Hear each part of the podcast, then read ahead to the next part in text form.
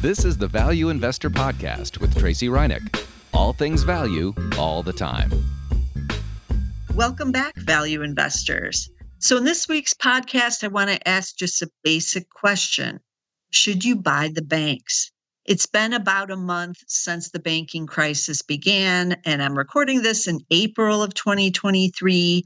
So when it first happened, I covered a lot about the banks on this podcast and the Zacks Market Edge podcast. I was talking about it. I had on Kevin Cook on the Zacks Market Edge, and we talked about it, whether or not you should dive in to buy the banks. But it's been a couple of weeks now, so a lot has changed. And some of the panic and the crisis part of the banks appears to have abated, but the group is still being sold off. And it's not just First Republic Bank, the other bank that was getting hit really hard, or a few of the other bigger regional banks that were also getting hit really hard. It's all the banks. They're all getting sold off. Even the community banks have been weak, and they're not even in the regionals. So this is the definition of value investing, though, however, right? That's why I wanted to talk about it this week. We invest in industries and sectors when others are selling, when they're running away, when it's just too scary to be in there. We buy when the street says, I don't want to touch that. I don't want anything to do with that area. So that's when us value investors start poking around. But just because we're value investors doesn't mean we ignore fundamentals or the headlines, or that something might be happening in a certain sector that isn't good and that we don't want to own. We don't just buy any cheap stock or even any that is just simply sold off for whatever reason. We do check on the fundamentals. So what do the earnings actually look like for the banks? And really the main fundamental is earnings and revenue. That's what we're buying, because remember, as a shareholder, we own the company. We are owners. So you want to own the best you can, right? The company's doing the best. But with the banks, we honestly don't really know what's going on yet. Even the analysts don't know. They're kind of acting like they know, but they're being pretty cautious too. And Q1 earnings season is coming up quickly here in April. The banks do actually lead it off. So we're going to hear from the big cap banks to start, and then we're going to have a bunch of the regionals, and then hundreds and thousands of the smaller regionals and community banks will all report mostly by the end of April, maybe into the first week of May. So we're going to have some answers soon. But right now, in the estimates for the earnings, in Q1, the finance sector, which includes more than just the banks, remember, finance includes like insurance companies. I think Berkshire Hathaway is in there. It's not just the banks, but the entire finance sector is expected to see earnings up 2.3% in the first quarter on revenue growth of 7%. But Q1 was mostly before the banking crisis.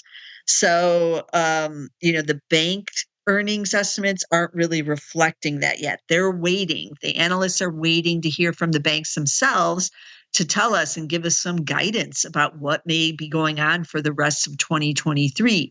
Are deposits flowing out? Is the NIM contracting instead of expanding as everybody thought it would as the Fed continued to raise rates? We know the mortgage market is dead already because that kind of died last year. So that's not really a question. What's happening on other real estate loans, for instance, on the commercial side, what's happening? So there's just a lot of questions out there. So this year, listening into the bank conference calls is more important than ever. As I just mentioned, where does your bank make its money? You need to figure that out if you own any banks, because it's not always the same. Some banks will make money off of investment banking. That's like IPOs and SPACs. They might make it off of trading. They might trade commodities, your bank. They might make it off of mortgages, but they're not making much now because mortgages and refis are, just been crushed down at real low levels. What about commercial loans? Are they still lending in that area? What about real estate, as I just mentioned? Are they lending there for apartments, single family homes, to developers? That's on the developer side. What's happening there? So you really have to do your research.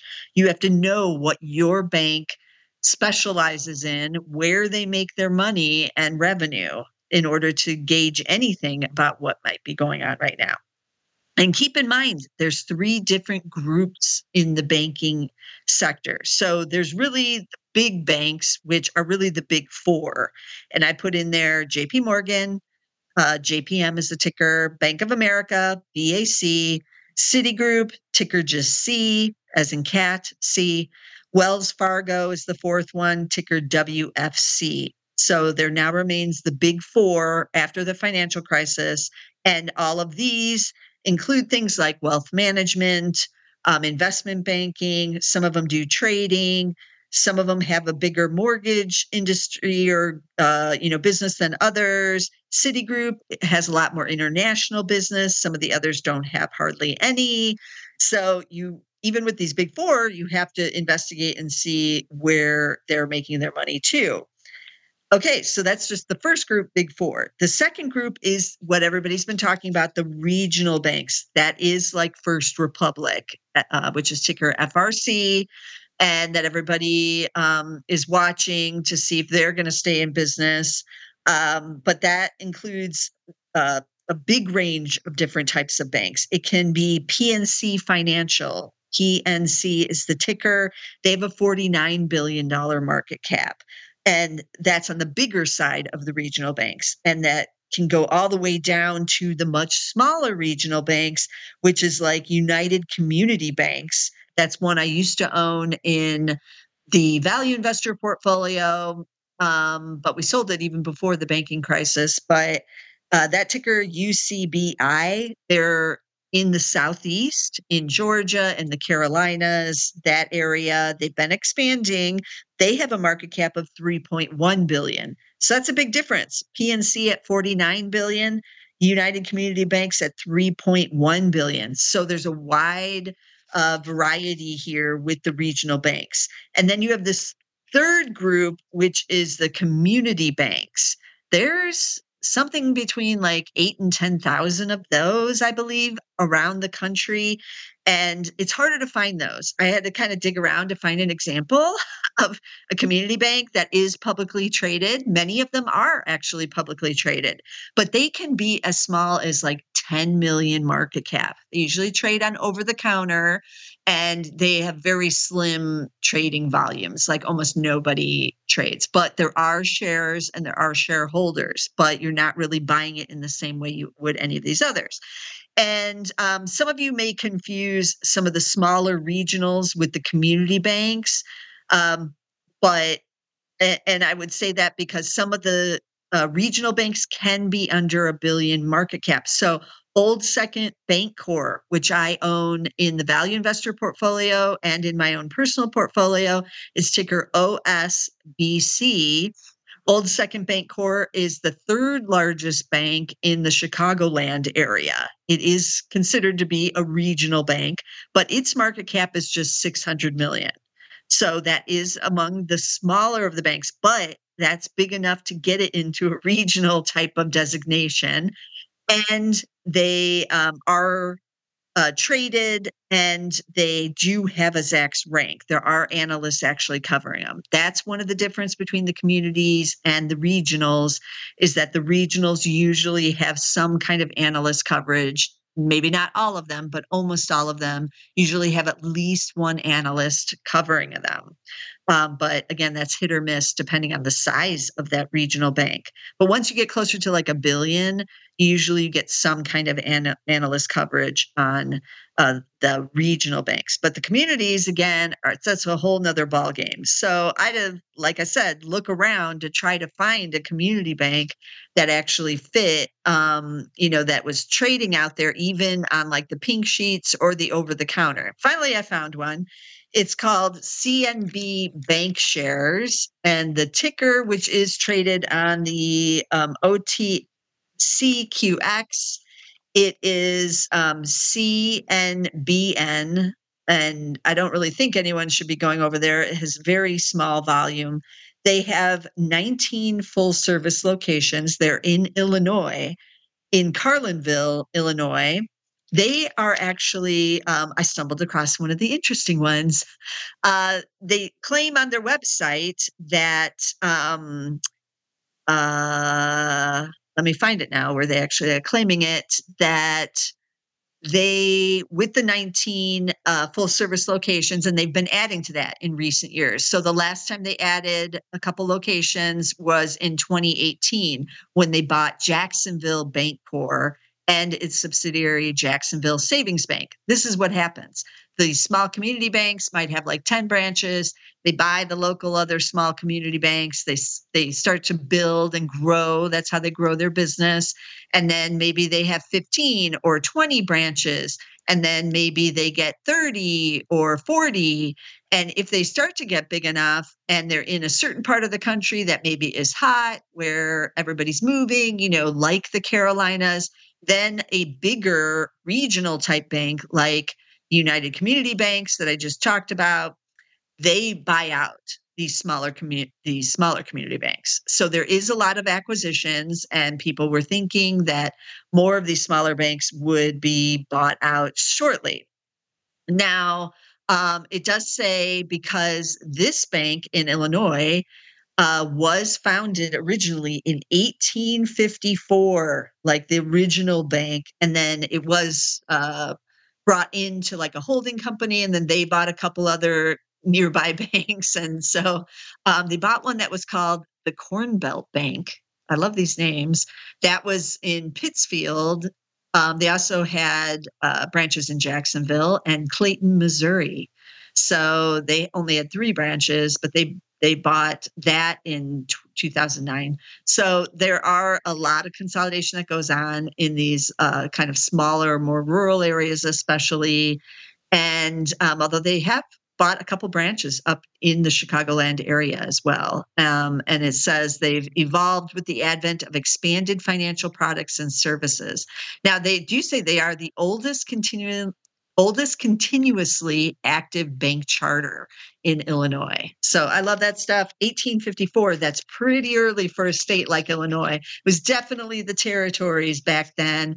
But what did you need in all these small little towns as people were, you know, arriving, the colonial people arriving to farm and start businesses across the United States? They needed banks. You need a bank to go buy that farm, to go buy that equipment, to, you know, buy that house, to build it, to get the products to build it. So a lot of these banks going back to the 1800s and probably a little bit older even in some parts of the eastern side of the United States. So it's kind of cool to look back at the banks and see what's going on. But this also tells you the difficulties of the communities, right? They are older. They've been around forever. It does say on the over-the-counter that CNB Bank Shares does pay a dividend yielding 3.5%, but its market cap, $83.7 million. These are small. And I said some can be as small as like $10 million on the market cap.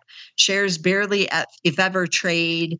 It becomes difficult if you're a shareholder of these banks. You're kind of just the shareholder. Sometimes the bank itself buys out shareholders, or they get bought out, as I mentioned, by the regional banks or someone bigger in order to, you know, give an out to the shareholders to allow them to cash out, basically. But banking industry is interesting for this reason, because there is these various groupings of it.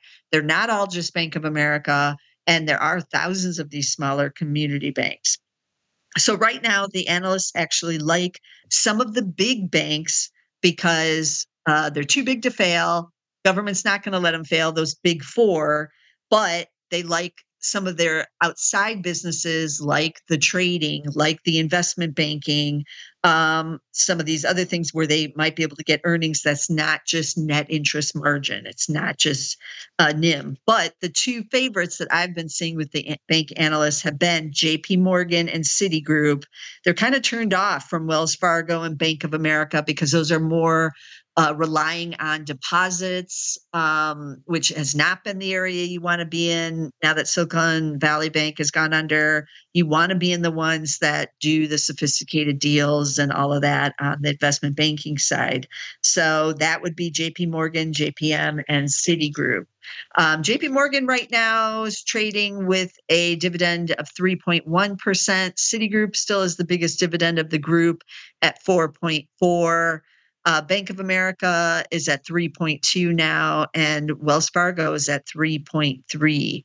And just so you know, United Community Bank Corp, also similar dividend yielding 3.3% now, because those shares have all come down off their highs.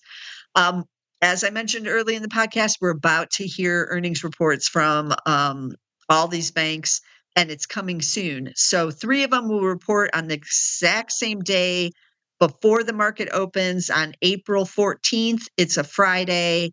So we're going to be hearing from all three. Good luck of trying to coordinate those conference calls. You might have to jump from one to the other, or whichever one you are interested in investing in need to be on that call. Jamie Dimon at JP Morgan is considered to be one of the industry leaders. He, for sure, will probably have some interesting comments just on the banking industry in general. He's already kind of put that out there. And so if you want to know more just about the industry and what might be happening, then JP Morgan might be for you.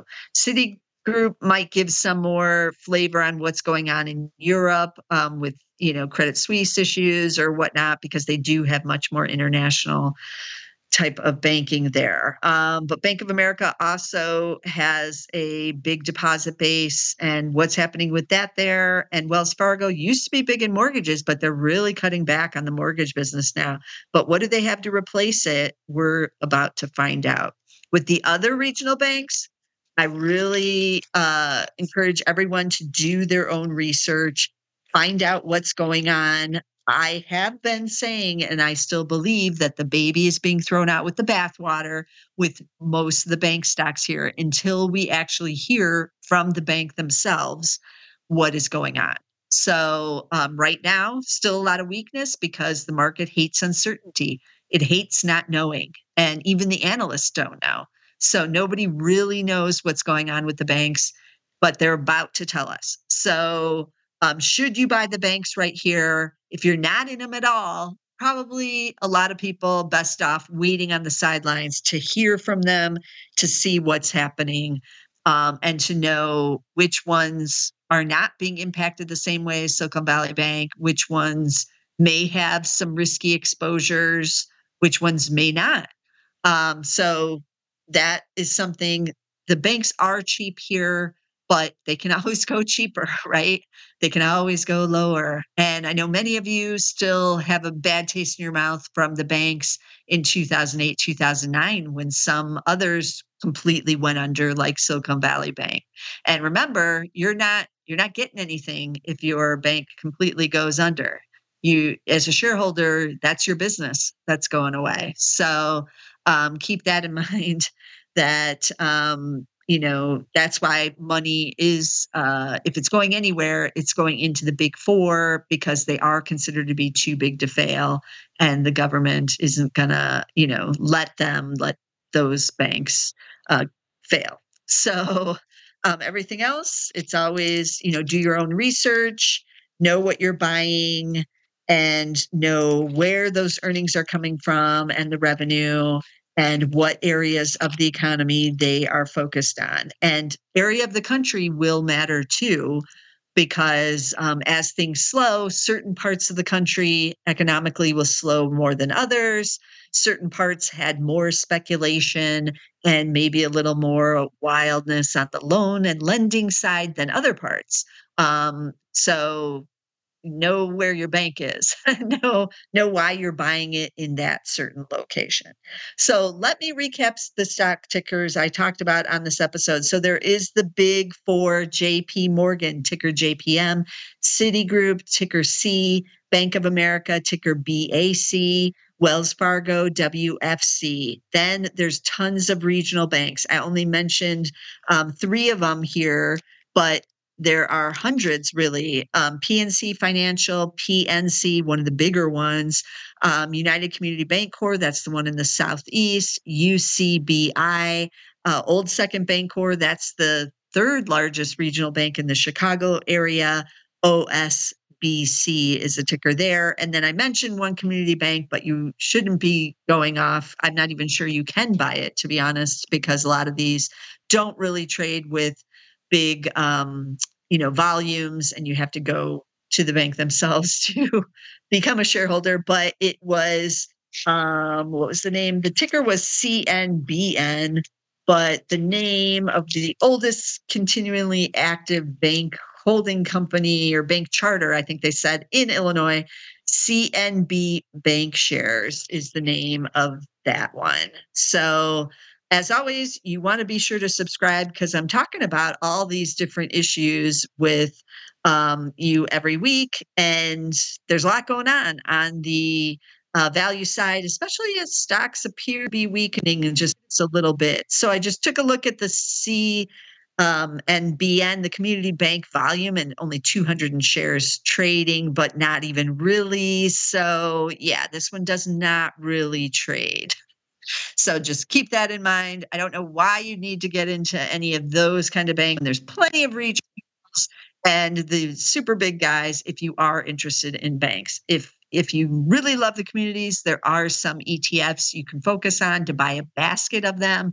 I recommend that strategy for the community banks. But otherwise, as I said, I'm bringing you the value stocks every week, and there is a lot going on. So especially during earnings season, we're going to be revisiting some of these industries and sectors where things are up in the air, and maybe we can get some cheap stocks that are just being sold for no reason and, out of fear, panic, the usual things. And as value investors, we could get some deals. So be sure to subscribe. Get us on Apple Podcasts. Get us on SoundCloud with the Zacks Market Edge over there. Get us on Spotify. Get us on Amazon Music. And we're on just about every other platform. So just Google us, the Value Investor Podcast, and Google my name. Usually comes up that way. But get us somewhere, and I'll see you again next week with some value stocks.